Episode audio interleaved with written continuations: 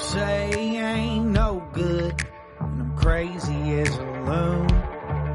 Cause I shave my head in the morning, pick guitar in the afternoon.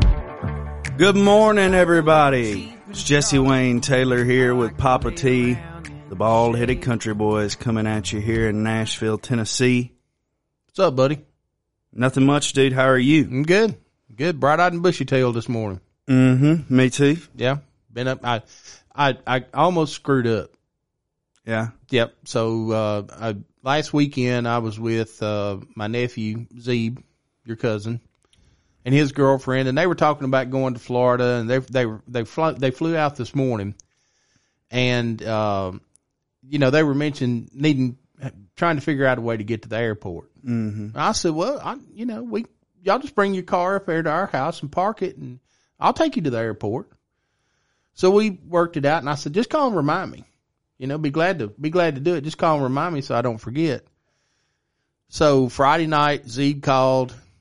Yeah, man, I'll be sitting in the truck, 630 Sunday morning, ready to take y'all to the airport. No problem. I'll run y'all to the airport and I'll go eat breakfast and start my day early, you know. So this morning I woke up at 627 Mm. and I said to myself, self, I think I'm going to go back to sleep for a little while. and about two minutes later, my phone rings and it's Zeeb. Mm-hmm. and I said, I'm on my way down right now. Man, you talk about getting dressed and, and ready to go in, in a, in, in flash time this morning. So I told him I'd have him at the airport by seven and I pulled in the airport and parked at 658. That's hilarious. So I went from six thirty to six fifty eight, getting dressed, brushing my teeth, getting them in the car, going to the airport. I did all that in twenty eight minutes. That's pretty hilarious. Yeah, and I, the thing is, after I talked to him Friday night, I never thought another thing about it till this morning. Till he called this morning, and he just, I just like, dude, you know, I, I don't know what happened. It just, I, I, I generally don't forget things like that, but I forgot it this time. So I won't- I guarantee you, I won't forget to pick them up. That's hilarious. I won't forget to pick them up. So that's how I started my day, hitting the ground running this morning. You know, That's pretty funny, man. yeah. So happy Sunday to everybody. Happy Sunday. Well, I uh it's been a couple weeks since we got together. The last time we got together, shout out to Cody Walden and Chase Daniel for coming and and doing an episode with us to talk about Papa's paycheck. And shout out to the blue handle case knife that they gave me. oh yeah, wow, that's still I still can't get over that. That is a beautiful knife. Yeah. It's it's beautiful. I haven't started carrying it yet, but I am going to carry that knife. I just uh, I still can't get over that they gave you the gift that you love to give the most. I know. I I love giving pocket knives. It was hilarious. I mean, when he busted that out, I almost fell on the floor. But uh, that was a great episode. Um, forgive me for the sound not being as good as it normally is. We were using more microphones than we normally do, and I don't think I had all of them quite dialed in the best. Well, we'll. Uh, Um, you but know, I'm learning. I'm learning. We're we're, we're working on it. We're Yeah. we're having to kind of learn this together. So. Yeah, we're we're figuring things out, but today hopefully things are a little bit clearer. And then on Father's Day, we just had a lot going on. We didn't really get together, get a chance to get together and do one then. But uh happy late Father's Day to you. Thank you. It was a good day. Yeah, It's a good day. We, uh, you and I went to the, I don't know what the name of that market is. the We went- Uptown Fresh Market. Uptown Fresh. That was my first experience in the Uptown Fresh Market. I really didn't know what to expect. First of all, we almost got killed in the parking lot.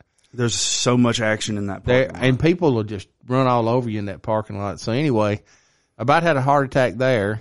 Um, then we went in and we bought uh, pork belly Mm-hmm. and brisket strips and crab legs, and we came home and smoked all those things. And it was a it was a good meal.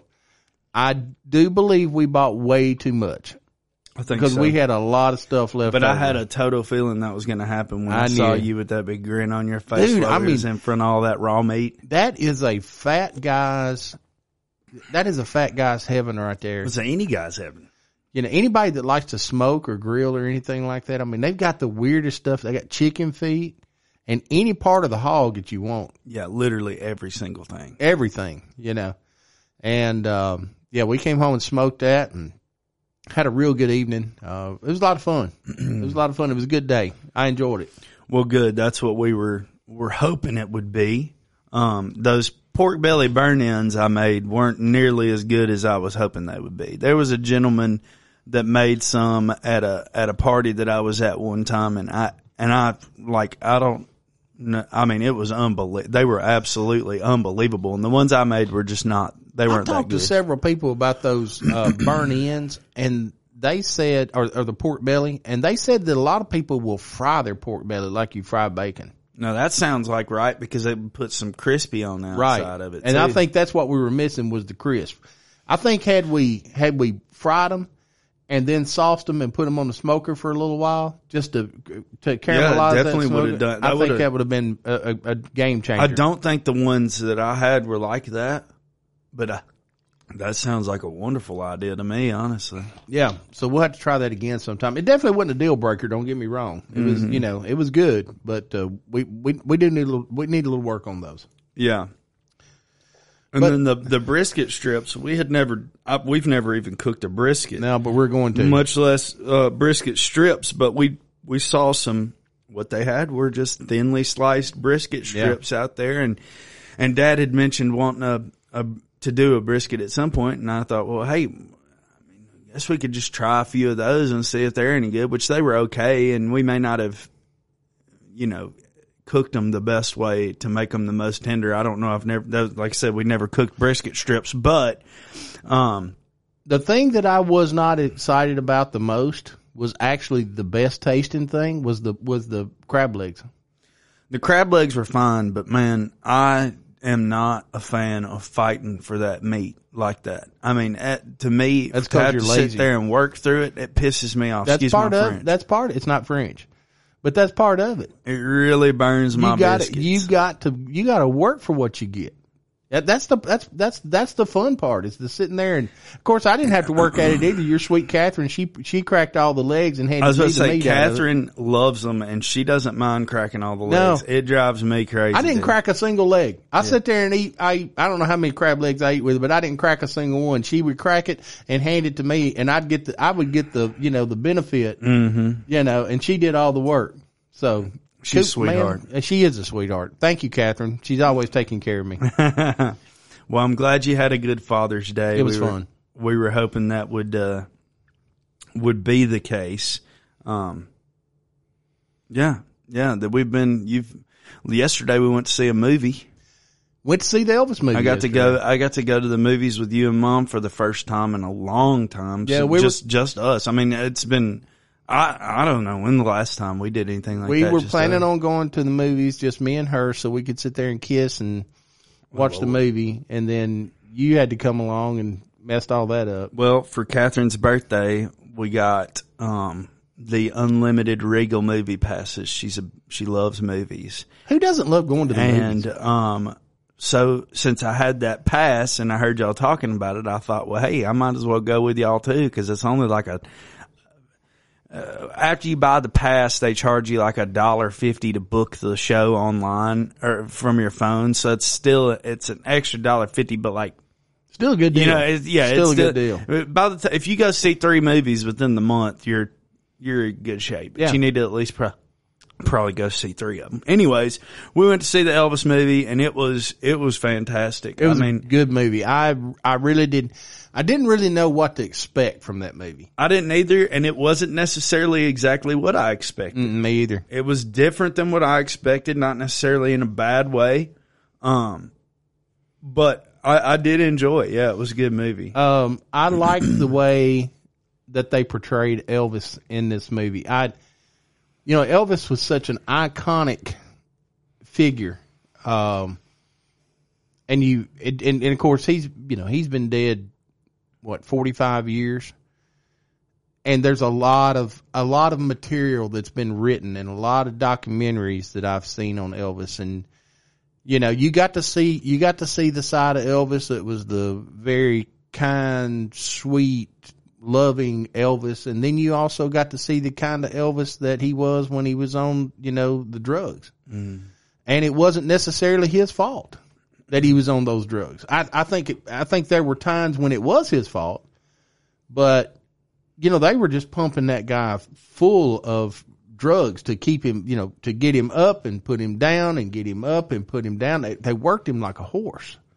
And it's a, it was very, it's very, very sad. That's, that's what I took away from it was just how sad of a life that guy actually had. You know, it was, he loved his fans. His fans loved him. He, he was probably one of the best showmen there ever was in my mind. I mean, the only one that would even come close to him, I think, would be Garth Brooks.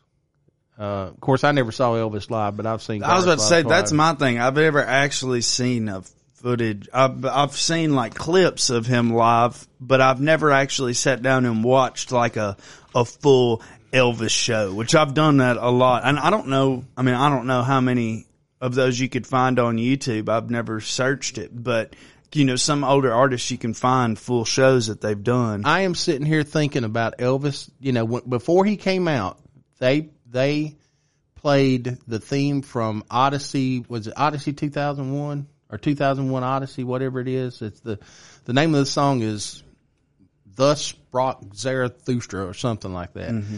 And then when Elvis came out, they went into CC Rider, and then he would go into "That's All Right, Mama." And I I'm getting chills right now just thinking about hearing that that theme song and then seeing Elvis come out on stage holding his arms up and the cape draping down and him prancing back and hmm. forth across it. I'm, I'm serious. I'm sitting here getting chills and I'm getting teary eyed thinking about it. Last night or yesterday when we were watching the movie and they showed him coming out on stage, big old alligator tears started welling up in my eyes. I knew it was going to happen. I, it's just, you know, he just had that ability to to make everybody in that arena feel like they were on stage with him. Garth Brooks has got that same ability. Not everybody has that ability. I'll tell you somebody else has got it. Wynonna. Dude, yeah. Wynonna puts on one of the best shows that you'll ever that see. before. Yeah, I'm, you know, didn't think I was a huge fan of her until I saw her live, and then I became a fan quick. I know. saw uh, Garth Brooks a couple years ago twice within like a two like a week period. Um, I had just gotten back from playing some shows in Indiana, I think, at Tippy Creek Winery, and uh, Mom was like, "Hey, I got tickets." It was me and her and Hunter, and I believe it might have just been the three of us, or maybe Ashley went too. I can't remember, but uh, we saw Garth Brooks up in the very top, like the very very top. And I remember crying a couple times that night just because it, I had never seen Garth and I didn't, it's kind of like what you said about Wynonna. I knew I liked Garth and I knew I was a fan, but I didn't know that I was as much of a fan of Garth as I was until after that show. And then I was like, gosh, dog, man, I, I'm a big Garth fan. And so then my friend Reagan Ray, her dad was working lights for Garth Right, at the right. time and she had tickets to like the the I think we were on the third row from the actual from so you got first second we were on the third row um from Garth and she had uh, an extra ticket every single night of the however many eight nights that he had so she brought a different friend with her every night she was kind enough to bring me with her and that was one of the one of the coolest nights ever. I mean, literally, I mean, when he came around, he, he could spit on me. I could, you know what I'm saying? Like that's how close he was. I could feel his sweat. Yeah, yeah. I mean, it was, it was, it was unbel- It was really, really unbelievable. And to, um, to watch him work that closely, um, and, and to get to experience it twice and then to also to feel as, I was, I felt just as emotionally attached to that show up in the, the very top stands of Bridgestone Arena as I did on the first floor. That's because he has the ability, and I don't know how they do it. Elvis had it. He's got it. Wynonna's got it. And I'm sure there are others out there that, that, that's got this same ability. They've got the ability to make you feel like you're right on stage with them. Yeah. He, they connect with their audience so very well. And, um, okay, quick, quick question. what you got? Favorite Garth Brooks song to see live? Mm. And no matter what you say, I'm going to trumpet. I'm just going to tell you. Well, it's hard for me to answer because I, I don't really, he, he has so many that I'm pretty sure he, like I there was different songs within those two shows. If that makes any sense, I'm gonna Like, throw one out there. I'm gonna get your reaction. I was going to say the river, but what you got? Okay, River's good. Calling Baton Rouge. Oh, that one's that one's killer too, for sure, no doubt. Dude, when he does Calling Baton Rouge live, it's just like Charlie Daniels playing The Devil Went Down to Georgia live. Yeah. You know, if you if you've never if you never got to see Charlie play live, The Devil Went Down to Georgia, I'm sorry. You you Me missed too. out. Me too. And I will say this before we go off on something else, because I don't know how true it was, but I saw something on Facebook the other day that said that Garth played some song somewhere and it registered it, the the roar from the song and the crowd was so loud it registered as an earthquake. That was I saw that same thing. Do you know what it was? It What? was Calling Baton Rouge and L- at LSU. Yeah. How hilarious When is that? the crowd went berserk. yeah. That's how that and it registered as a as a as an earthquake. That is hilarious. Would you not have just loved to have been in that arena just to experience that one? I would have loved to have been in the room with Garth when someone told him he registered as an earthquake. Cause I bet the grin on his face was. I'm telling you, man, he's he's he's good. He's he's just that good. And uh, you know, I, the the older he gets, it seems like the better he gets to me. You know, better he sounds. And you sure can't tell he's slowing down any on stage. He runs around like a rat on crack, man. One of my favorite things about it was at the, at the end of his show, towards the end of his show, um, he just brought out his acoustic guitar and there were people all in the crowd with signs of their favorite songs that they would hold up during this part and he would point them out and he would just sing like a verse and chorus. And like some of these, he's like, I haven't played this in I don't know how Yeah. long, but like let, let's go for it. Yeah. And he'll play the verse and the chorus just acoustic, and everybody is hanging on every single little Have note. you seen the clip of him doing that? It was somewhere in Texas. I can't remember what, what city he was in. And he was doing that very thing. Brought his guitar out. He was plugged in and he was, you know, playing songs from people in the crowd. And somebody held up Wild Horses, mm-hmm. which is not a Garth Brooks song. Right. It's a George Strait song. And he kind of laughed and he said, I'll play something to the effect of I'll play that because the king, that's the king song. I'll, I'll play that. He starts playing that and then out of nowhere, here comes his fiddle player out from behind the stage and he starts playing. Dude, I'm getting chills. I'm getting chills just talking about it. And he gets emotional during this song. yeah. He gets very emotional. I, I, I don't know why, but it, it just, I guess just the, the moment. You know, there you are in the state of the king. They ask you to play one of the king's songs and you feel like, am I really good enough to play a George Strait song in George Strait country? Yeah. You know, and, and then the, you get the, the fiddle player comes out front, out of nowhere right up behind him and starts playing. I, I imagine he just, he was just overcome by emotion with that whole thing. Yeah. You know, that is a wonderful feeling is when mm-hmm. you get so overcome with emotion by a song that, and I'm not a performer. I'm, I, I, but even when I'm just sitting in the crowd and you get so overcome with emotion by a song that it just, it just, it overtakes you. That is a wonderful God given feeling right there. You know, that just goes to show how strong, how powerful music actually is Yeah. and how important it is. You know, Mm-hmm. like I said, I don't know. I don't know anything about music. I just know I like it. Well, you know something about it then. I mean, you know, whether you, whether you make it yourself on a regular basis or not, you still know something about it. And you know, the most important part is that it is important and that it, it can do like, it can make you feel things that you don't feel just having a conversation. Not to say that you can't have a conversation, but, um, oh, it was in the movie yesterday. I feel like it was either a quote or something. Oh yeah, Elvis said it. Elvis said it.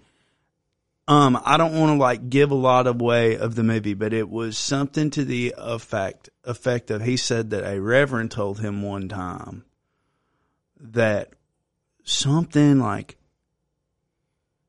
when you don't have the courage to say the words, sing it or something like that. It may not have been exactly those words, Yeah. but it was something to that. Um, and there's so much truth to that. Um, when it's hard to say things, sometimes it's easier to sing them. Yeah. Wow. Mm-hmm. And that's, I, you know, that didn't really register with me the way it did with you because you are a songwriter and you are an artist and but that that's power those are some powerful words. Th- those are very powerful words. I did like i did like in the movie that they showed the relationship that elvis had and the respect that he had for african american musicians and for the, the you know the, the the music that he came up with when he was growing up in the delta of mississippi. Um, it really said a lot. And I, I knew it, but I didn't know it was as bad as it was. But when he first came, came out as an artist and, you know, he was quote unquote Elvis the pelvis, they, they were going to lock him up and put him in jail. They, they didn't like the fact that he sounded like an African American person. You know, Well, and it, and from what I understand too now, watching the movie, it wasn't just that. It was like his whole, the whole, the dancing, all of that was kind of like, that was something that they did. That was their thing. And that, so yeah, I, I, I found it to be very, um, very cool that they portrayed it like that. Right. Um, because they could have portrayed it in other ways as well. One of the scenes that really I was like, holy cow, I would give anything to see this scene in real life was when he went to that black club and was hanging out with BB King. Yeah, Watching, uh, um, Little Richard. Little Richard. Yeah. He was watching, he was watching, it was, he was hanging out with BB King and watching Little Richard. That was like my favorite scene of the entire movie. And I was like, I would give anything to be able to like walk in that real life scenario. Can you even imagine? Even imagine just being a fly on the wall in that club that night. That's what I'm saying. I, just the just the ambiance. I mean, Mm-hmm. the, the talent that you were in the presence of in the, in that club at night. Uh, dude, I I recommend everybody go see it. Does have some language in it. Got quite a bit of language. So I know, honestly didn't don't take remember it being that bad. But don't maybe take Meemaw. You know, Meemaw don't need to go. But uh, you know, well, if Meemaw can handle a little language, yeah, she can go. Uh, but uh, very good movie, and I, I I'm glad you got to go with us. Me too. I Me too. That was a you. lot of fun. And we got to eat dinner together too, and Yep. that was that was also a good time. And Yeah. so, thanks for good that. day. Good day. Well, okay, I I'll tell you what. I uh I spent some time last night going through some stuff. I found some recordings. Did you get some more of them stupid recordings I did when I was a kid? What What are you going to do today to embarrass me? I don't know what I'm going to do today to embarrass you. Well, let's hear what you got. You want to just jump right into it? Uh, do you have a backstory?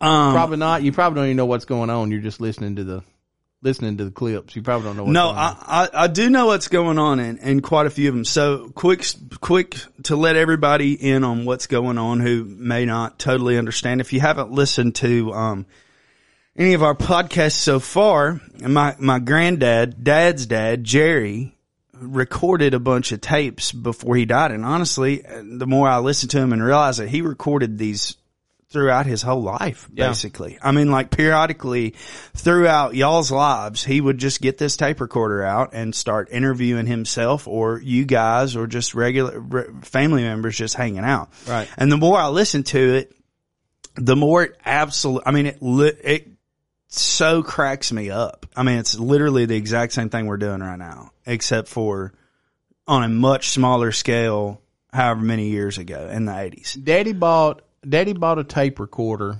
about 1973, 74. And back then those little handheld tape recorders were very expensive. They were you know, back then a $100. Which in 1973, $100 that was probably what he made in 3 weeks. Right. You know. Or 2 weeks or whatever, I don't even really know, but it was a lot of money. And um he bought it primarily to do this to because it, you know people had movie cameras and things like that, but it, we couldn't afford one. You know, so he he got what he could afford to Right. record to get some of this stuff on you know on tape, Yeah. and uh, some of it I have not listened to in probably forty years. So the clips that you we've played so far, I'd forgotten about them. Yeah. You know, so I'm kind of anxious to see what you got. Yeah, I would. I would imagine that quite a few of these you probably haven't heard since he record y'all recorded them. Okay.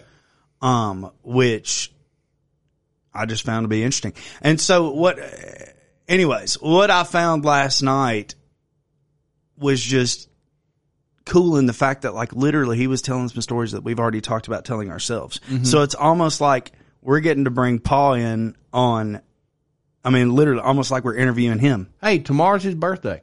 No way. Yeah, Yep. it is. Holy cow. Yep. Okay, so this is perfect. This is perfect. June the twenty seventh, my daddy's birthday. All right, so let me uh let me throw my headphones on here. Okay. Get we'll official. Jump, we'll jump straight into that. All right. Check, check, check, mic, check, check. All right, my headphones are on. Let's go to the first thing. Let's see here. Okay, so this first one, um, we uh, back up. Well, actually, I think we've talked about it a few times, but just using tobacco and stuff. Yeah. So this is one I found of Paul talking about first time he got caught smoking. Okay. I remember the first time I got caught smoking. I'm just telling all this old stuff so the kids can get a kick out of it someday. Uh, sometimes the old Haskell School I'd walk home. But anyway, uh, get a little, getting the horse, getting the cart before the horse here. Mama sent me to the store one day, up at Wallace's store to get the something probably some little something for supper that day. She gave me two nickels. an extra dime or something. Told me said so. Get me a new popsicle. I said, alright. So I was about, well, I guess probably maybe seven year old by then. So I went up the store, got what I was supposed to do, and I got mama a popsicle. Instead of me getting me a popsicle, I got me a sack of tobacco. probably country gentleman, I imagine, probably what it was. And I come back home, and I hit it in the first old toilet we had down on the lower side behind the house. And uh, she had, well, she asked me, says, "Where's your?" When I carried her popsicle in, she said, "Where's your popsicle?" And I said, "Oh, I ate it on the way home." Liar. And she said, uh, well, you eat in a hurry or something like that. Anyway, it went on like that. So some of the kids come right walk home from school there. Maybe some eating, I'd walk home with them or something. I don't remember for sure. But anyway, I'd give them some of it.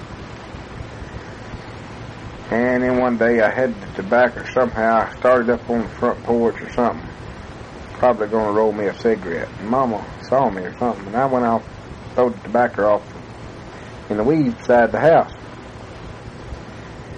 up there, and uh, she evidently she caught me throwing the tobacco away and made me go get it, and then she spanked me for it. I'm pretty sure she spanked me that day.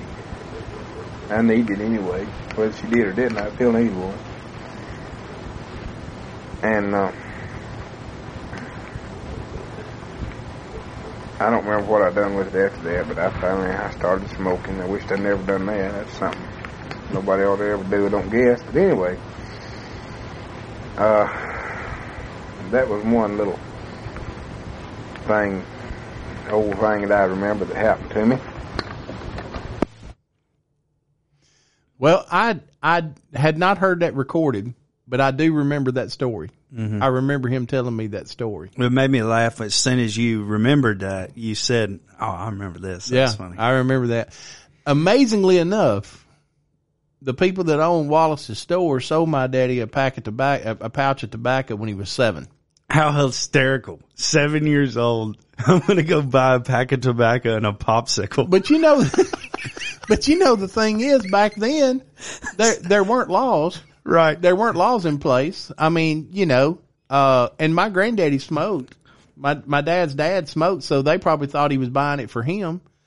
And uh, yeah, so he just uh, you know, he thought he was he thought he was really cool That is hysterical though to think about a seven year old buying tobacco. buying tobacco a, a, a, pouch of tobacco. Yeah.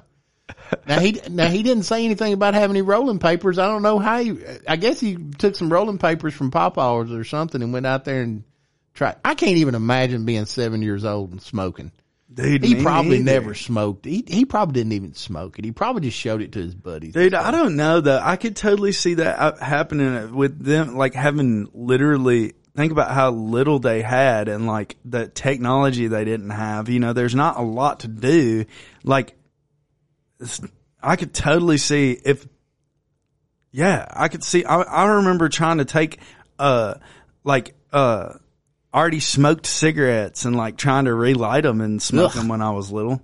That's just nasty. It was pretty gross. That's just nasty, man. You got to be hard up for a smoke if you're gonna take them. The ones that somebody done been drawing on and trying to light it back up. But uh, all right, so to give you a little bit of background to that story right there, um, Haskell, there's a there's a road that if you're going into Fairview on the right, there's a there is a road there on the right, right right as you get into Fairview called Haskell School Road, and just to the left of that entrance to that street is where the old Haskell School sat. And I just barely remember the building sitting there. It was it was in bad shape when I was little, and of course it's gone now. Um, so he walked from there to their house on Highway 100, which if you turn off on um um, damn, I forgot the name of that road. Anyway, um, Wallace's store is uh, Buried Treasures Antique Store. Oh, okay. Okay, so that was Wallace. That Buried Treasures Antique Store is was Wallace's store. Makes store. total sense that he walked there now. he walked there, Yeah. and then their house from there was probably three hundred yards on the right. So he didn't have, uh, you know, the total distance might have been a half mile from school to his house. So it wasn't a far walk. Mm-hmm. Probably a pretty good little step for a seven year old, you know. Yeah. And uh, it doesn't surprise me that Granny told him to get get him and her a popsicle because that woman loved ice cream. That's hysterical. Absolutely. So that that doesn't surprise me any at all. Um, and the more I think about it, it really doesn't surprise me that they sold him the tobacco, uh, given the you know the times that we're talking. Because we're talking, Daddy was that'd be 1953. He would have been seven in 1953. Right. So um, yeah, I can I can see all that taking place. But he just was my dad just was not that cool to have smoked at seven years old. Maybe he did. I don't know. He might have been puffing on him like a freight train. I don't know. But I I just can't see a, a seven year old out there just really enjoying a good cig. You know, maybe they did. I don't get it. I know I tried to smoke when I was a teenager, a young teenager, Right. like 12, 13, 14 years old. And they made me sick. I think you talked a little bit about this I did. when we did the the grapevine. Yeah, they made me sick. I, I couldn't. Episode. Thank God they did. I wish the same thing had happened to chewing tobacco and dip. I wish it, which it did make me sick, and I was just stupid enough to keep trying it. you know. Yeah.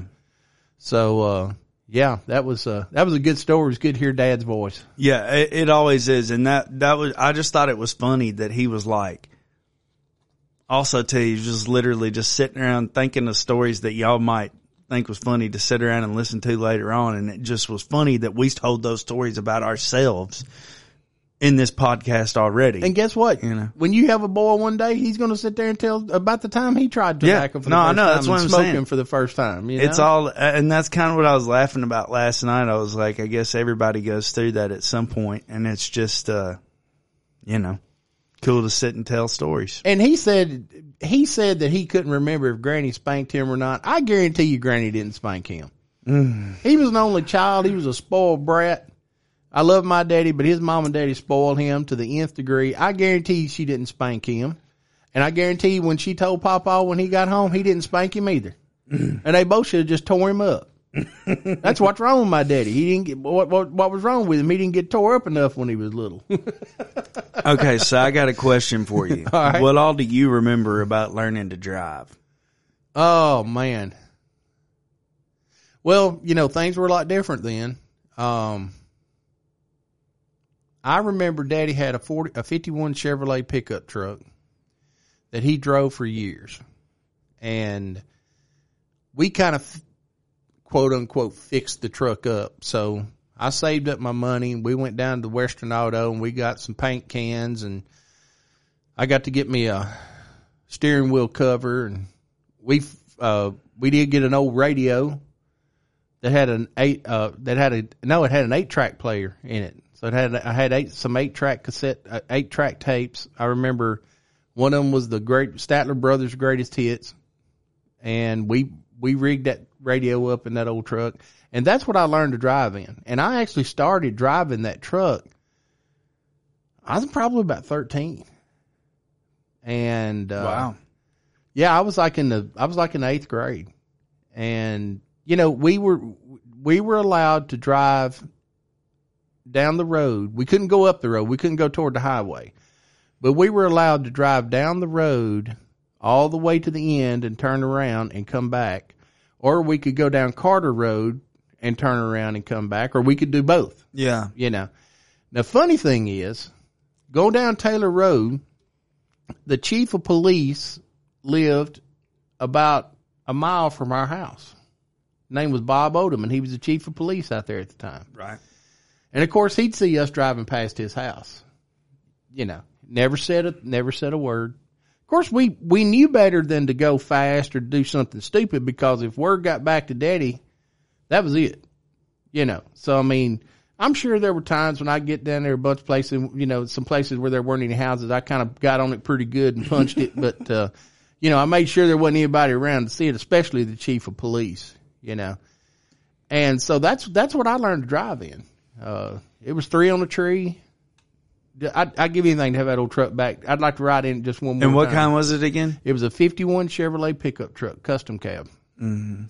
And, uh, So to look up a picture of one of those. I later. did, uh, I, I, I, I had a lot of fun learning to drive in that truck. And, you know, the neighbor kids around, every, you know, a lot of the neighbor kids have four wheelers and three wheelers and things like that. But I had a truck. you know, and we we had a lot of fun, and got to use it a lot around there. You know, people would holler at me and ask them, could I haul, you know, throw something in the back of the truck and haul it down to the holler for them or something like that, and I I get to mm. do that, and I thought I was grown.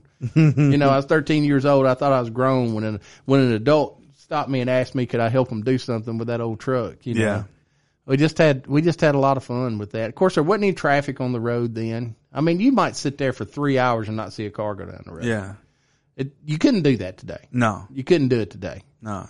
Um, you couldn't do that on Taylor Road when when I was a kid. no, even when you were a kid, we Yeah. couldn't. Um, then we had uh, we had a field up there behind my granddaddy's house. We had about three acres up there, and we had us a, a track where we ride around in circles Yeah. in that in that field up there. And uh, yeah, so that's that's how I learned to drive. I don't remember really getting driving lessons until I got my driver's permit when I was 15, and then I had to drive everywhere. right. If Daddy went somewhere and I was with him, I had to drive. Mm-hmm. My daddy was not a very good driver teacher. He he uh, I was very curious. uh, no, he was not very good. He was not nearly as calm and cool and collective as I was when I was teaching you. I can to- only imagine. I mean, I remember one time, oh gosh, scared me to death. I was probably, I was 15 and we had to drive to French Lick, Indiana to pick up some cabinets for Tennessee Building Products. And daddy let me skip school that day and I drove all the way to French Lick, Indiana and back. That's pretty good little lick for a 15 year old. yeah, dude, that's a And we that's a that's a a- big lick right now. we spent a lot of time on the interstate and uh, once you get past Bowling Green, Kentucky back then, to get to French Lick, Indiana, there wasn't anything. There was nothing. There, Yeah. you know, the you get off on these exits and there wasn't a convenience store, there wasn't, you know, McDonald's, there, there was nothing. yeah. You know, just farmland. That's all it was. And so we went up there, we picked up the cabinets, we're headed back. And I guess I got a little bit sleepy, you know, and dad noticed it. And he said, are you, uh, you getting tired? I said, no, no, I'm fine. I'm fine. Well, I guess I got a little bit tired again. And he said, let me see your hand. I said, what you want to see my hand for? He said, let me just see your hand. So like a fool, I reached the back of my hand over there and he hauled off and smacked the back of my hand. I mean, just made it ring, buddy. And I said, what did you do that for? He said, wake up. He said, don't you dare sit over there and get tired. Wake up. He said, if I, he said, if I see you going to sleep again, so I'm going to do it again. well, I didn't even bat an eye from, you know, Bowling Green back to Nashville because I was afraid he'd smack my hand again. I mean, he, he, buddy, he hauled off and smacked the back of my hand and it just, it just rung. That's you know? hilarious. But I, I, I didn't, I didn't go to sleep and I learned, I learned a lesson from that. Yeah, it's better than falling asleep. You don't want to do that. And um, I remember one time we were riding on the interstate, and this truck was coming over on us. I, he obviously didn't see me. I didn't see him, and I remember Daddy letting out a blood curdling scream that you I, I will never forget. I thought somebody had done cut his head off. Yeah. Scared me to death. I slammed on my brakes, and had I not slammed on the brakes, the truck would have hit me. Obviously, the truck didn't see me, or he didn't care, one or the other. I don't know. But if I hadn't slammed on my brakes, he would have he would have he would have put, pushed us off the road. And I remember Daddy said, "Just pull over, pull over, pull over." So I pulled over on the side of the interstate. Said, "Okay, we're just gonna have to sit here a minute and and just calm down. We're just gonna have to calm down." Well, I you know. I, yeah, I, I, I probably needed to calm down because I was driving, but he's the one that needed to calm down. He's Yeah. the one about had the heart stroke, you know, doing that. So, um, I remember my grandma Sullivan took a job when uh, it was the summer after I got my permit. So it was to be the summer of 84. And she took a job delivering telephone books. Y'all, nobody has telephone books anymore. But Right. back then we didn't have the internet.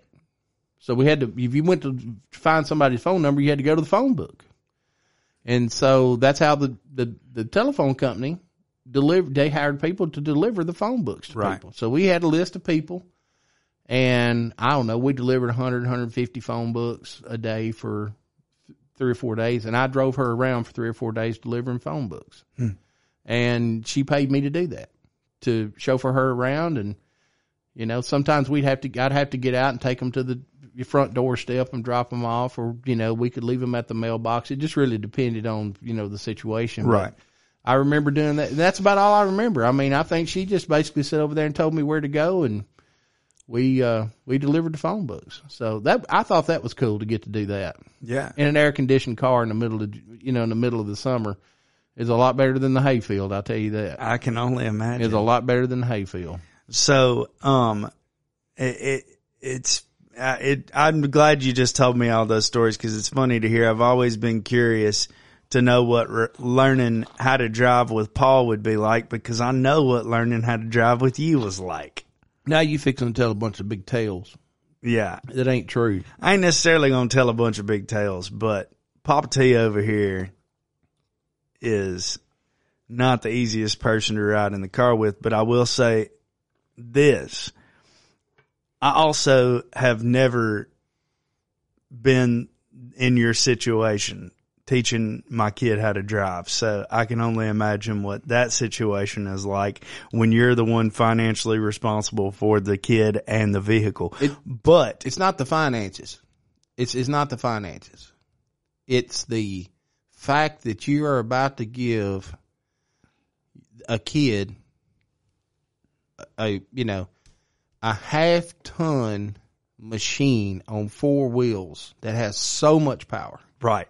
But so- and it's just when you when you think of it that way, when you you know you think of okay, I'm, you, you're going to get a car, but you when you think that it's a machine that can take a life so quickly, and things can happen so quickly, and you just you just try to in, you just do your best to try to instill into the mind of the child who's going to be driving here in a year what what responsibility you have when you get behind the wheel of that car. I would give you this same conversation today. Right. You're almost 30 and I would give you this same conversation today. And I know you got something to say, but let me finish because this is so important. Things can happen so quickly. And I may get behind the wheel of a car today and do something stupid and kill myself. I wouldn't do it intentionally. It's just, you know, everybody makes mistakes, but you have got to watch everybody. You've got to watch everything. You've got to be so aware of your surroundings. And it it's frightening, especially when you're giving it to a 16 year old kid because I know Every 16 year old kid is going to be just like I was. The day I got my license, and as soon as daddy was out of the car with me, I said, I, I got it. I got this. Man, I got a, I got a car. I burned up three truck. quarters of a tank of gas the day I turned 16. And how many, how many donuts did you do? oh, so many. See there? And how many, how many, uh, black marks did you leave on the road? Quite a few. Okay. See, everybody does it. Everybody does it. And, and as a daddy, you know they're going to do it. And you know what's going to happen. you know? Right. Well, here's what I was saying. Whenever I was learning how to drive with Papa T over here, this dude would have his hand clenched on the, the console on the left and have his right arm or hand clenched up on the grip on mm-hmm. the ceiling. I still do that. Still does it, but even worse back then, man. He would be fully tensed up the whole time. And we'd be a hundred yards off from a car. And as soon as you'd see red lights, you'd go brake, brake, brake, brake, brake, brake, brake, brake, brake, brake. Every freaking time, dude. Every time. I- Brake, brake, brake, brake, brake, brake, brake, brake. I still do that. Yeah. Go brake, brake, brake, brake, brake, brake, brake, brake. Yeah, it's pretty intense, and uh, your your anxiety gets going pretty bad whenever. And here's the deal: traffic on the road. That's another thing I was going to say. You were talking about how like there was never any traffic around. That's totally different from what I grew up with. You know, when we were 15, when I was 15, we were going to Brentwood every day. Yeah. from Fairview, and so we were actually in some pretty intense We were. traffic that you had to pay attention to a lot. Right. So there was lots of opportunities for me to to get in close calls that made you made you stressed out. But um what were you gonna say? Well, let me uh let me let me tell everybody the story about me negotiating with the insurance agent when you turn 16 years old. Okay. Okay. So we've had the same insurance agent for our family's been with State Farm Insurance since the 50s. And we've had this one the same agent for I I don't know. I've known Craig McElhaney for 25 years, 30 years. I don't know. It's been a long time. Right. And um, so you were getting ready to turn 16. I called him, told him, "Hey, you know, we need to get Jesse on our on our insurance policies. Getting ready to turn 16. We talked about some programs that they had to help get the rates down, and then he gave me the rate. And I said, "There is no way that I'm going to pay that kind of money for insurance for a 16 year old." And he said, "Well, that's you know that's the rate." And so I called around to some other agents and, and I got a better rate. And so I was gonna I was gonna get your insurance on a on a new insurance with a new insurance company. Right. So I called him back to you know to let him know because we're we're we're pretty good friends. Right. And he's like, Travis, I'm begging you, don't do that. And I said, No, Craig, I'm I'm going to do this. I'm going to get it through another insurance company. I'm not going to pay the rate that you quoted me. We've been we- we've been with your company for 50 years, and you know I I can save hundred dollars a month going to this other company. And he said, Travis, here's the thing. He said, when Jesse has an accident, and he's going to, which really made me angry that he said that He shouldn't you shouldn't have been angry. and I was like, "Are you serious? You know, uh, how how do you how do you even come when when you know he's going to have an accident?" that was the best thing he could have said to you. And he said, "You know, I'm begging you not to do this." He said, "I would never, I would never tell you this." He said, "I'm I'm not telling you this just to stay with us." He said, "I'm telling you." When he has his accident, that other insurance company is going to drop him like a like a brick. Then you're going to have to come back to State Farm and start him on a new policy, which is going to cost you way more than what you're paying right now. right. So I got to thinking about it and I said, okay. And he said, now look, if he goes a year and doesn't have an accident, the rate will come down a little bit. It's not, you know, seven days after you got your driver's license, I know. seven days. I'm sitting at the office one morning. You call me. Hey, Dad. I say, hey, bud, what's up? Well, um, I was coming to school this morning and, um, I knew what was, what was happening. I said, I, I said, stop. Is everybody okay? Everybody's fine. We're all fine. I said, okay, finish your story. And you had sideswiped a bridge, a concrete bridge in Belle Meade of all places. I called Craig. You think you hated making the phone call to me to let me know you'd sideswiped a bridge? Can you imagine how I felt having to call Craig McElhaney, our insurance agent, after preaching to him about the rate and how, uh, you know, I didn't say this to him, but how I felt that he was going to insinuate that my son, who was going to have an accident. And I called Craig and I said, Craig, have you ever had, have you ever had to eat crow? and he said, more times than you can count. I said, well, I am calling to eat crow this morning. And I said, he said, oh no, what happened? And I told him. And, uh, we ended up getting the car fixed. That and we paid for it out of pocket. It wasn't as bad as you know. It wasn't. It wasn't as bad as uh. It was. It wasn't bad enough. We had turned it into insurance. But he told me he he said these words, and I'll never forget. It. He said, "Jesse Taylor is making me sound like a prophet." Jesse Taylor's making me sound like a prophet. So All right.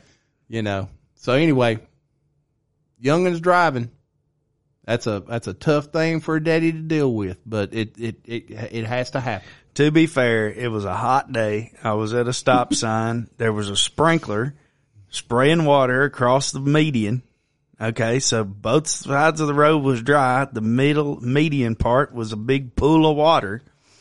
And I was trying to catch a little tire and I caught a little tire in that water and I caught a little too much tire. And you caught the side of that And bridge. just slid right into that bridge. yeah, Good times. yeah. Same same th- kind of thing happened to me one time. Yeah. uh, it was snow on the ground. We were out of school. My buddy uh, called me and said, "Hey, why don't you come to my house? We're playing. We're going to walk down here to this store and play video games and uh, pinball." Well, I thought that sounded like a great idea, and so I'm I get ready and I get ready to walk out the door. And Dave said, "Where do you think you're going?" I said, "I'm going over to Alan's house. We're going to go play pinball." He said, you're not going to go out in this snow in that truck. I had a 73 Chevrolet pickup truck that had no weight in the back. None. Mm-hmm. You could almost pick that truck up if you wanted to. It had no weight. And I begged Dad, Dad, please let me go. Let me go, Dad. You know, cause I'd driven in the snow some, you know, I, I was 16. I knew what I was doing. I knew everything at 16, you know. And Daddy said, all right, son, I'm going to let you go. I said, call me when you get to Allen's. Call me before you leave. And whatever you do, don't punch it. That was the last words you said when I walked out the door. Right. Made it over to Allen's fine. I was so safe, so careful, didn't punch it. Coming back home, I wanted to just see if the roads were still slick enough that we weren't going to have to go to school the next day. Now, let me just describe to you the road. It was white, Right. but I just wanted to see if it was still You slick. had to just, I just check. had to check. so I was sitting at a stop sign and I punched it. And I went about, I don't know, 30 yards and I was getting it pretty good. And then all of a sudden that rear end of that truck decided it wasn't going the same direction I was going. It decided it was going another direction, direction. I flipped that car. I did a 180 in the middle of that little road and ended up in Harris Goodwin's fence row. so somehow by the grace of God, I was able to get the truck out of the fence row. Saw that I'd messed up Mr. Goodwin's fence and I knew I was going to have to fix it. So I knew I had to get home to get some baling wire and some ham- and, and a couple of hammers and some nails and stuff to get over there to fix Mr. Goodwin's fence. And when I pulled in the driveway, Daddy's sitting, standing at the back door. And when I get out, he said, "What? Uh, what happened?" I said, "Nothing. Everything's fine." He goes, "Boy, don't lie to me." He said, "I can see it in your face. What'd you do?" I said, "Well, Daddy, I ended up in Harris Goodwin's fence. I got to go fix his fence." So Daddy got in the truck with me. We went over there and fixed Mister Goodwin's fence, and went in there and told him what what had happened. And uh, you know, all the way home, he preached to me about punching it. You know, you you should have never punched it. I knew I knew I should have never punched it, and I deserved the, the the preaching. And of course, you know, he every time I got behind the wheel of the car, probably one of the last times I saw him, he said, "Son, whatever you do, don't punch it when you go out here now." You know, I never lived it down in That's his hilarious. mind. So All right, let me hit you with one real quick Okay. before uh, I play something else here in a second. Okay. Uh, you remember that time I was about 12 years old? We were doing a garage sale. And I don't remember what we had to go do. I don't, maybe it was going to take some stuff to the dump. I don't remember what it was, but you were like, Jesse, do you want to drive? And I was about 12 years old and I could not believe it. You had that Impala I can't believe I did. silver I can't, Impala. can't believe I did that. and you said, How irresponsible of me. you said hop on in there and I took off driving. I made it all the way down Taylor Road and then we got to the stop sign before you get to on Highway 100. oh, I do. Remember and I was sitting at the stop sign, and this is where everything went wrong. I just didn't understand how bu- how much turning the wheel compensated for. So I thought I needed. To, it was a real. Sh- you're like on a hill, by the way, guys, and you have to turn sharp, real sharp left. right. And so, You're on the hill and you're also in the bend of a curve. yeah, yeah, yeah. So it's a real sharp left turn right there. if you don't know what you're doing, it's not the easiest one to pull out onto. And it's how it was like a 45 mile an hour highway, so cars are coming. Anyways, we had a bit of a break, and I pulled up, or I, I hit the gas, and when I did, instead of my car going to the left into my lane, it went into the lane with oncoming traffic, and I mm-hmm. froze. And I, mm-hmm. luckily I didn't like, we wasn't going fast, but we were in that lane going and the cars that were coming at us could tell something was wrong and they were like slowing down to where we wouldn't collide. Mm-hmm. But you, you finally got me, like I, I remember freezing up and just not knowing what to do. And you were like, press the gas, press the gas. Cause you were, you'd already grabbed the wheel to turn it out of the way, at, like to get us back into the lane. And I remember getting us back into that lane, being scared to death, you being scared to death, and you being like, all right, let's just park this thing right here. Yeah, we pulled over. We- but I don't remember where we pulled over at to, to like trade I off.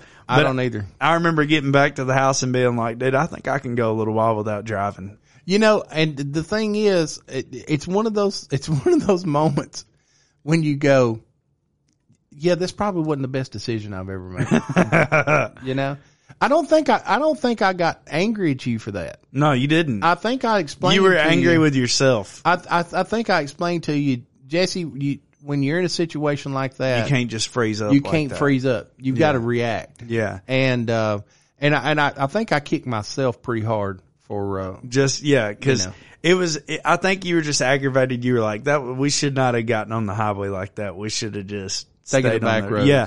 But I think it was, I was doing decent doing that and I just didn't understand how much a turn, you know what I'm Yeah. saying? But I found out that day, dude. I found Yeah. out that day. Yeah. Okay. So that's, that's one of my driving stories. And I, if I think of any other good ones, I might tell you later. But, uh, let's see here. I've got, uh, another one from Paul over here. Let me make sure I got the right thing here. Check this one out. Well, it's me again. I had to figure out where they was at on that tape there, so I wouldn't go over what they were saying. Most of this other, I'm going over just music. Well, it's all, I reckon music sounded like an old television show that they had taped. I might rather hear the television. It might rather uh, leave the television show on here as to uh, hear me. I don't know, but anyway.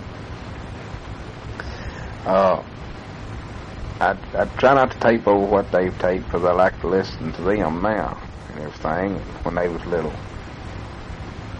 And uh, I love you, young'uns. Always have. Linda, you know I do. I love y'all. And uh, I was trying to think of some more stuff that I done when I was a kid that, that you kids might enjoy. Uh, I remember learning to drive. Papa and Dad Reeves taught me to drive. They, uh, Papa had an old 53 Ford that I learned to drive in. And Dad Reeves had an old 50 model Studebaker and he used to let me drive a lot when I was down there. And uh, I used to go to work with him. He'd be building a house or doing a little carpenter work or something and I'd go with him. And sometimes whoever he's working for might pay me 50 cents uh, an hour or something like that to help him. And some of them, you know, of course, if he was doing something like painting or something, I wouldn't get to help. But I'd go with him just to get to drive the end of the Eagle Creek Road and back, whichever way he was going. Most times up toward Waynesboro. But I'd go and stay all day with. In fact, Mom packed me a lunch too. And uh, one day I remember he had some apples. We eat our lunch. We stopped and eat, ate our dinner. It long about middle evening, I guess. Man, I was so hungry. And uh, I probably said something to him about it, being hungry. And uh, he said, uh, well, I believe he went out to the car, where it was, looked under the front seat, or in the front seat in a little old paper sack or something. And he had some apples he picked up that morning or something laid in the car. Anyway, it was some little old apples. Man, them the best things. They tasted so good. I been a, just got hungry. You know, kid like I got hungry. And uh, but I'd go with him and, and drive. And I've told you all this before. Uh, one time I got in the car with Fat Mom and backed out in the road, and I cut one of them long, what kind of quiet ones. And she says, "Mm-mm," said you just can't get in the car with Jerry unless he just shits. Yep. Man. you hadn't ought to put that on here. I told you you're going to have to edit some of those things that Daddy says. But ain't that the truth though? Well, we I- literally told a story. I told a story about that time in the envoy when he about chased that guy out of the bathroom at Dude, I'm telling you right now, my daddy would, oh, he was awful. It was, it, it and he thought, he thought it was so funny to do something like that Anytime he could trap you, in a in a car. yeah a car, elevator, anything like that. anything, anything. I you mentioned that. I remember one time we we went somewhere and we were on an elevator. And as soon as we got on, Daddy, you know, did his thing. And it wasn't 30 seconds. The door opened and two fellas walked on the elevator with us. and it was awful. And Daddy looked at me and said, mm, "Son, you messed your pants." and them two fellas kind of turned around and looked at me, and of course I knew there wasn't any need in denying it because they'd already got made up in their mind that I was the one that did it. and uh, when they, you know, when I was probably, I don't know, I was grown. I was probably 20, 21, 22 years old, and I just we got off of the elevator. I said that is about as low a thing as you could do right there. I Yeah. said that you have taken lowness to a new level, Daddy. That's that's pitiful right there. But yeah, I can I can uh, hear that. Sorry for the sorry for the language. y'all. That was But, hilarious, uh, though. You know, you had to know my dad. I, like I was gonna cut that out, but at the same time, I had to leave it in because that was the, one of the jerriest things I've ever heard. and it was life. so funny that Fat Mom said that. Yeah. that'd be my great grandmother, my grandmother's mother, because I never heard her say anything even remotely close to something like that. And for her to say that, I just imagine she was about as aggravated at him as as I was that day on the elevator. Yeah, I know? Dude, not only did he enjoy doing that, but it was so bad that it could. I mean, he it thought. was. I think my daddy actually thought that passing gas was an art form. I think he did too, but I'm saying like it. His were so bad that they would they would really make you like That's sick. because he eat the crappiest stuff. Oh, dude. He'd eat liver cheese and souse meat. Didn't one and- time you and Keith mess with him at work and he like intentionally ate a bunch of beans or something and just ripped on y'all all day long? the uh, one day a good buddy of mine, good friend of mine, worked with him for years, named Nelson Dodd. Went into the break room when we were all working at Tennessee Building Products, and Daddy was eating pork and beans and green onions. And he said, "Oh, Jerry," he said, "I don't know why." You're eating those pork and beans and green onions. He said, You're going to fog up this place and they're going to shut it down. They're going to think we got a gas leak up here. And he said, Nelson, he said, I don't even like pork and beans. He said, I just eat them so I can pass gas. and we were all working in the same office that day. And I actually went down to the supply closet and got a can of Lysol and brought it back in there. Daddy had got up to go somewhere, would get, get drink of water or, or, go to the restroom or something. And I went in there and fogged his office with Lysol. Mm. And he, and shut the door and he went back in there and opened the door and he's in there gagging and heaving because there's so much Lysol in there. And I told him, I said, do not do that again. I said, we can't even breathe back here. He said, you're choking me to death with all this Lysol. I said, yet you can sit in there and smell flatulence and not choke to death, but Lysol is going to kill you. You know, okay. I, I, okay. I got you. You know, we had a lot of fun. My dad and I, we, we did have a lot of fun. We, uh, we, we just, uh, I don't know. Um, Daddy was the same person no matter where you saw him. Yeah. You know, I remember one time we went to church with him and there sat Daddy on the back row with a pullover shirt, a pair of suspenders, and a pair of sweatpants on at church. you know, that's what he wore when he was at home. That's what he wore at church. He's the same no matter where you saw him. And he loved everybody. He mm-hmm. just loved everybody and he loved to sit and talk to people. He loved to tell stories and, um, you know, daddy was one of those people that if, you know, if somebody told him a, a joke at some point during the week and it wasn't an appropriate joke and he told it at home, he'd tell it at church too. you know, not to the whole church, just to a certain group, but that's the way daddy was. You know, whatever you saw, what you saw is what you got with dad. Mm-hmm. You know, he didn't put on airs for anybody. Well, he did like to watch a little bit of TV too, right? Oh yeah, we used to love to watch old movies, yeah, old westerns and stuff. Um, I I got one more clip I want to play for you real quick. Okay. And and it just I just found it to be interesting um because we like to sit around and watch TV too and I I remember sitting around watching TV with Paul and I remember watching some of this stuff with him. But I just thought it was cool that he kind of sat around for a minute and talked a little bit about some TV shows. Okay. I just thought of the some of the television shows that we watch nowadays that you might remember. Uh, I don't know when y'all will play this thing, listen to it, but uh, you might play, you might get out the tape player and play it this evening. but anyway, is something you can remember. Uh, we usually watch uh, Ralph Emery every morning.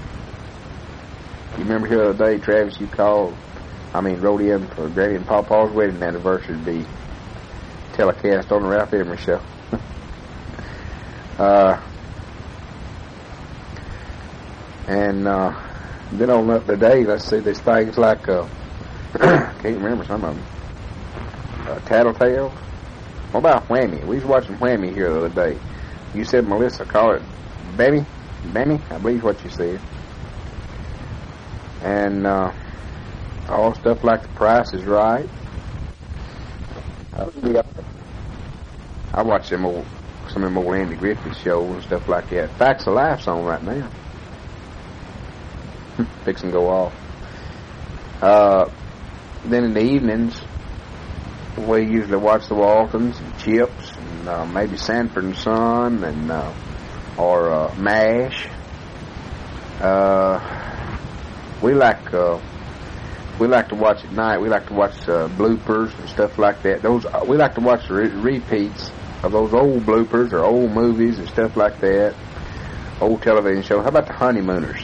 We watch the Honeymooners sometime at night. Uh,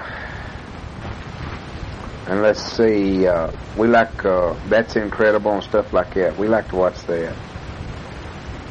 Sometimes a good movie comes on. What about uh, what's that and where nails in? Uh, uh, give me a break. Three's Company's another one. Uh, Alice. Charlie's Angels.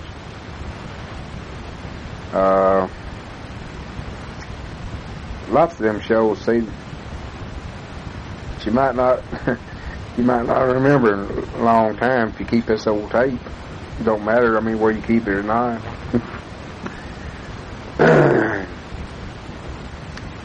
uh, see what else is some of them shows that comes on? I can't, I can't think of them.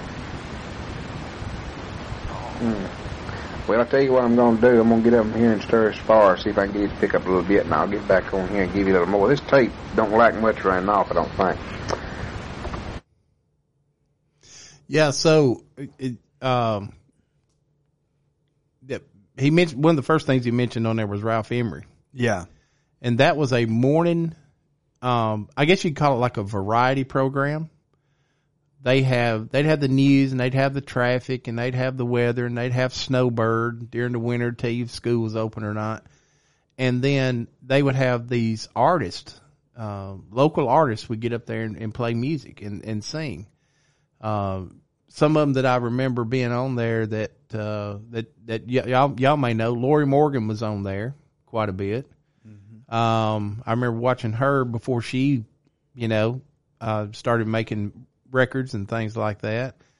Um, but that was a show that everybody watched of the morning. You you got all your information you needed before you went to work or school from from the Ralph Emery show. And uh, so they would have a section on there where Ralph would wish people happy birthday and happy anniversary and things like that. So I wrote in and told them what day Granny and Papa's anniversary was and wanted Ralph Emery to wish them a happy anniversary. So I I remember getting up that morning just to see if he would do it. Mm-hmm. And he did. And he said to Leo and Geneva Taylor, happy anniversary. I don't remember what year it was and how how long they'd been married, but Yeah. happy anniversary. So that at that time and my entire life, I stopped at Granny and Papa's on the way out to school. I'd Yeah. walk from school, catch the bus up there. Cause Granny always got up and cooked big breakfast. Right. And I'd eat breakfast with him. And I walked in and I remember her saying, Oh, honey, did you see Ralph Emery this morning? I said, Yes, ma'am. She said, He wished us a happy anniversary. She said, Me and Papa both forgot today was our anniversary. He wished us a happy anniversary. That's and Papa hysterical. was sitting over there in his chair, just grinning from ear to ear. You know, he, he uh, neither one of them expected it. Yeah. you know, and uh, so yeah, that's a, I had forgotten about. It. That's another thing I had forgotten about. Yeah, that's amazing hilarious. that, that that popped up there, and I just had, I hadn't I hadn't thought about that, and probably since then, to be Yeah. honest with you. But I do remember that day, that morning. I remember getting up myself early, turned it on. I had my I had my shower. I was dressed to go to school. Everything. I was sit, I watched Ralphie. I was glued to the TV. I just wanted to see if he was going to wish them a happy anniversary. And lo and behold, if he didn't do it, yeah. and then Granny met me at the door. Oh, honey, you know she was That's so excited about it. That's hilarious. Well, I just figured it would be funny to play. It was funny. It was cool to play that and watch you like like react to all the TV shows that he said, and I figured it would be. And um, one of those that I specifically remember watching a lot with him is Andy Griffith. You know, Which the I know you one too. I expected him to say, and I was shocked that he didn't say it, Uh-huh. was All in the Family. From I feel like maybe he did. Maybe Ar- he Archie didn't. Bunker. Yeah, because I feel like I watched that. I, I remember watching that with him too, but maybe he didn't list list that in there. I, I don't. But I don't think he did because I, was I was paying attention to it. You were I really for it. wanted to hear him say that. My daddy thought that Archie Bunker was the cream of the crop. That's hilarious. He thought that character was the funniest thing on TV. Very cutting edge, very political. Yeah. Not very not very kind in a lot of Right. ways, but my daddy loved to watch Archie Bunker. That's hilarious. So where what he was talking about doing a fire was that inside or outside? Do you remember? No, it was inside. That was We inside. had so a, had a we had a wood stove in the basement. Huh. Okay, because I was trying to figure that out. I was like, oh, were y'all outside doing a little fire? No. Interesting. Okay. My daddy was born hundred years too late. Yeah. Um, he was he's born 19 June 27th, 1946. Um, and I say he's born 100 years too late. He's born 50 years too late. Yeah. Um, it, he loved having a wood stove, wood heat. Um, we only turned, we had one window air conditioner in the house. We only turned it on when it was really, really, really hot outside. The rest of the time we used fans. Um, it, if, if it'd been left up to daddy, we would have, we would have lived in a cabin in the middle of nowhere, not had running water, an outdoor toilet, and a wood stove. That I mean, we would we would have lived like they lived in a little house on the prairie. That would have been that would have been perfect for my daddy. You know, He, he, would wouldn't have wanted a regular toilet. Well, I feel like Jerry would have really at least appreciated that. he would have definitely appreciated that, but to have gotten the other things, he would have put up with not having a regular toilet. He would have been fine with an outdoor toilet. I mean, he if he could if he could have lived back in the days like Little House on the Prairie or something like that, he would have been completely fine with that. You know, um, we we and of course we didn't think anything of it. You know, I I can't tell you how many how many days I'd come in from school and it'd be so cold outside and there'd be a pot of beans on that stove and potatoes baking in the coals on the inside of that stove Yeah. and we'd sit down there and eat white beans and baked potatoes. Mm. You know, um, so many days. And then our neighbor kids in the wintertime, we'd be out of school because of snow and the kids that live next door to the Jones boys We'd come up there and we'd have checker tournaments right Yeah. there in front of that old stove. That's know, hilarious. um, cause we didn't, you know, couldn't do anything else. Yeah. We didn't have the entertainment they have today. So we had to come up with our own, Right. you know, and I miss those days Yeah. to be honest with you. I really miss them. It would be fun to go back. Well, we're kind of getting to take a little, little imaginary trip back here a little bit. Um, I got another little soundbite I'm gonna play for you real quick. Um, this one I don't know if anybody else is gonna care so much to hear, but I want you to hear it Okay. because it was um, just first of all kind of funny, and it and, and it's gonna give you some perspective of when he sat down and recorded all this. Okay. I just thought of something else funny in case you kids is wondering what day this is that I'm doing this. And I'm putting all this stuff on tape. Last night was the night that I thought the spiders and snakes was in the floor. I had that nightmare and got up in the middle of the bed. I woke Travis up. And I started to wake Sheila up. Travis said, Daddy said, said that ain't Sheila. Said, said that ain't, said that ain't, I thought it was Mama in the waterbed. And I said, uh, we're going to wake her up and tell her about it. And he said, Daddy said, that's not Mama, that's Sheila. So I went over to the other bed where Linda was sleeping. I just got her up, woke her up and told her about it. The spiders, snakes in the floor. And she said, there ain't no spider, snakes in the floor, Jerry, go back to bed. Well, I had to get Travis to get my stick. I got out of the bed there and I couldn't get around, so he had my stick and I finally got back in the bed there. I crawled out of the bed and everything. But in case y'all young is wondering what, day this is, last night was the night that I had the nightmare about about the snakes or the spiders or whatever it whatever it was. But you know, I've heard all my life that eating fish will make you dream. And uh, yesterday I ate some mackerel. I just wonder if that if that makes makes you do that. I don't know. Maybe it affects different people in different ways, but I I've heard that fish will make you dream. So I guess I ate them mackerel yesterday, and I had that dream last night, whatever it was, when I was up getting y'all up and everything.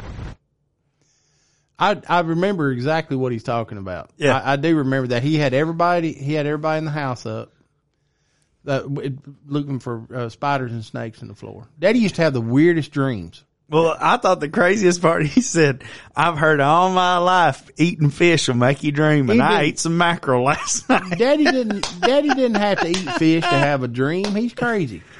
Daddy But didn't I have ain't to have- never heard that before. Me neither. And who knows? He probably conjured that up in his brain.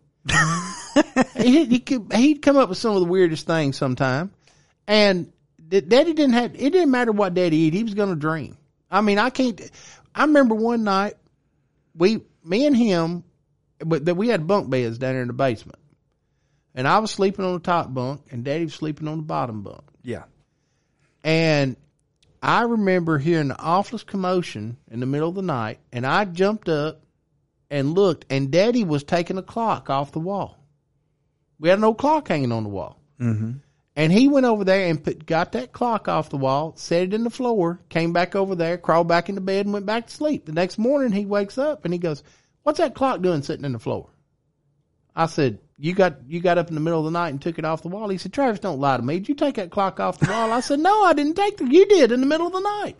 He said, I don't remember anything about that. He said, I, I think the man went to his grave thinking that I took that clock off the wall and tried to convince him to do it. I think he still, to that very day, the day he died, I think he thought I took that clock off the wall. That's hilarious. But I remember him taking that clock off the wall. Don't know why he did it. Don't have a clue. But he, he'd have the weirdest dreams. You know, and it didn't matter what he eat. I just thought it was hilarious. He goes, I've heard all my life fish will make you dream, and I ate some mackerel Ate last some night. I mackerel last wonder if night. that's why. Yeah. And you wonder why he smelled so bad sometimes. You Well, know? good lord. And I'll tell you, I, I definitely, uh, uh, could see myself having a nightmare about a spider and a snake. I ain't too fond of those either. No, me so either. if I, if I was dreaming about those, I'd probably be freaking out as well. No, he'd wake, if daddy ever had one of his weird dreams, he'd wake everybody in the house up. Yeah. you know just sometimes i'd just like to know what was going through that man's mind sometimes you know Mm-hmm. i mean it was almost like he lived in a different dimension than everybody else Yeah. you know and he'd have just some of the weirdest I, I remember one night i was a kid i woke up in the middle of the night and i heard daddy just cackling he was laughing so hard and I went and knocked on the bedroom door and, and mama said, come in. I walked in and daddy just laying there in the bed. He's sound asleep, eyes closed, and he is just cackling. And I went, I said, mama, what's wrong with him? She said, oh, he's crazy. he's crazy. He's having one of them crazy dreams, you know. And the next morning we were eating breakfast and I said, daddy, I said, what was you laughing about in your sleep last night? And he said, oh, I wasn't laughing in my sleep last night. And mama said, you're crazy. Jerry, you cackled like a crazy man. I don't know what was so funny, but you thought it was the funniest thing you'd ever you'd ever heard of and you're seen in your life. I mean, it was stuff like that all the time when he was asleep, you know. That's insane. And he'd do weird things, you know. He'd do he'd do weird things like taking the clock off the wall. Um, I, I remember one night he he was uh, he was standing in the hall. I walked out. I, I went to the bathroom, which was right there next to my bedroom, Right. and there stands Daddy right there in the middle of the hall. He just standing there. Oh, that would creep me out. And so I said, hard. Daddy, what are you doing? Mama said, Don't wake him up. Don't wake him up. So I walked past him, went back to the bathroom, walked past him to get back in my bed, and I went there and went back to sleep. No, I'm not cool with that. You know, I'm not cool with that at all. yeah. I, who knows what was going through that man's mind? But I tell you one thing, I sure do miss him. Yep. Me too. I miss him something awful. We had a lot of fun. Daddy was a funny guy, and uh, I he, love uh, to sit and listen to him tell stories too, man. One of the first, I was thinking about it last night. One of the first songs I ever wrote was a song called something like those stories. Mm-hmm. Remember? Mm-hmm. And it was about that. It was about him telling stories and I just remember, Daddy had a Daddy had a very vivid memory. He could remember things very well. Um, he could tell a joke about as good as anybody I ever heard. If he ever heard a joke, he didn't forget it. yeah, I, I- can hear a joke now and in thirty minutes I can't remember what it was. right. But he could remember jokes and he could remember things uh, with such vivid detail. Um, to the point to where he could tell you, he could probably tell you the day that Fat Mom got onto him for passing gas in the car, what dress she had on that day. you know, that's that's how kind of, that's what kind of a memory he had. Uh, Daddy was very very smart. He's a very intelligent man. Yeah. Uh, you just didn't know it. Yeah. You know, he just uh, you just didn't know that that he had those abilities. You know, but uh, yeah, very very talented person for sure. Yeah. No doubt. Thank you for sharing those. This has been fun.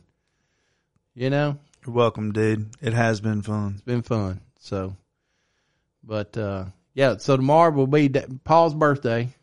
I'm glad it worked out like that. Yeah. I didn't, I didn't realize it, but you're right. And Yeah. that, that's cool. It, it, it worked out well that I had those, uh, ready to rock. Yeah, yeah, that worked out really good, really good. We got to interview Paul before his birthday on the Bald Headed Country Boy podcast. You know, he was, uh, he was the He was- first bald one. I was gonna say he was probably the original original. I think I said that several episodes back. So Yeah. I think it's true. Cause there was one, I, I always I was thinking about it the other day when I was playing out at Martin's, probably about like a year and a half ago. I said something about losing the hair on top of my head, and you yelled out, "You get it from your daddy." Yeah, we we come from a long line of follically challenged men, unfortunately. you know, so my papa used to always say, "Well, when you got as many brains as I got, they got got got to go somewhere." So they just grew so much it pushed my hair out. yeah. You know, so Well, I've got I've got one other soundbite that I pulled that I can either play today or I can play another time. What do you think I should do? I'd say hold up for the next time. You think so? Yeah, I think I think Yeah. you're probably right because we, could- run we we run we run about an hour and twenty five minutes. Yeah, so. we we we've been chatting this morning. I know, dude. I know. I hope people like to hear us talk. yeah, I well, can't believe they do, but if they do, then uh, they're in luck today. You know. Well, uh, you know, I I think uh, I think I've enjoyed this very much, and I think you've enjoyed it. I and I think there's at least a handful of people that will enjoy it.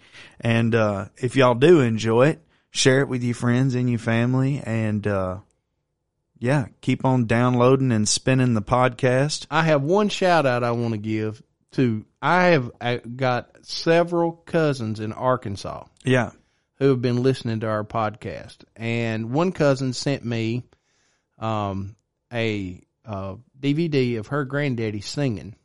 I don't think we can get a soundbite of it because it's the it, the quality isn't just re- not really good. I don't know. We'll have to we'll have to try to we'll just have to try to see if we can work work it out. But I don't think it'll come through very good.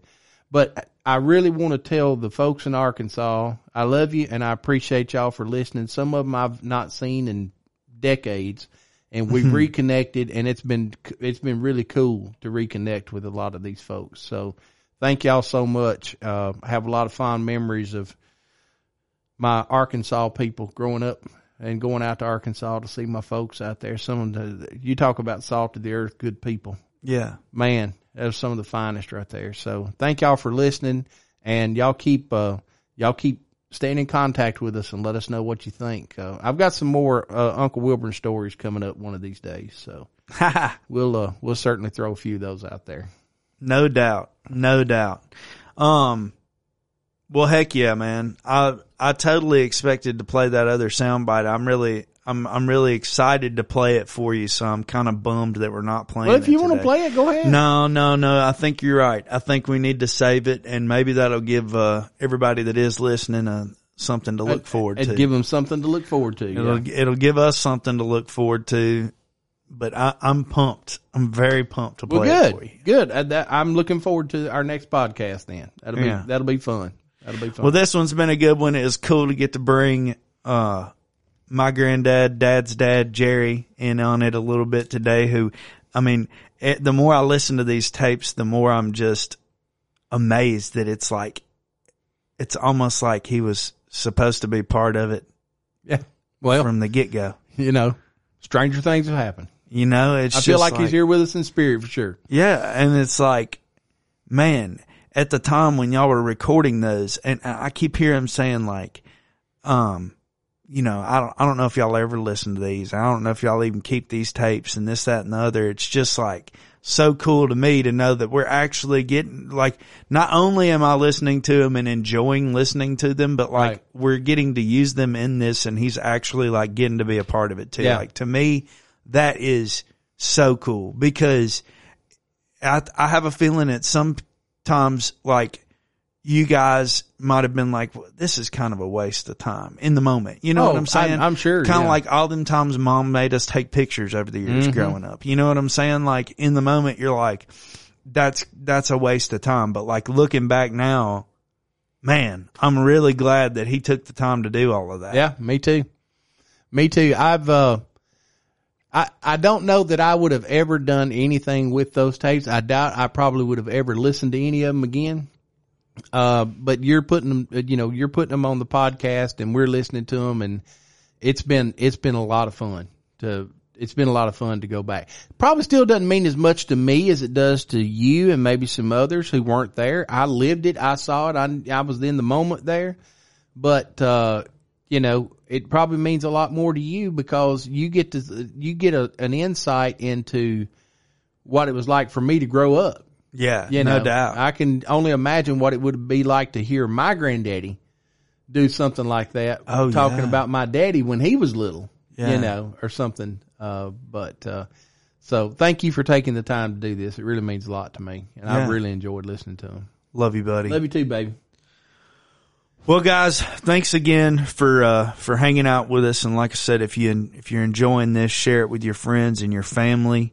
And um, if you like listening to original music, I got some of that out there wherever you can buy or stream music. Jesse Wayne Taylor, look me up, give them some spins, and if you want to buy some merchandise, JesseWayneTaylor.com. We got some bald headed country boy shirts. We got some black ones. We got some gray ones. And they fit good. hmm They feel real nice. They fit good. And by the way, I don't have any original music out. So, You know, I'm thinking about putting that Delta Dawn out. oh yeah, that could be a, that could be a big hit.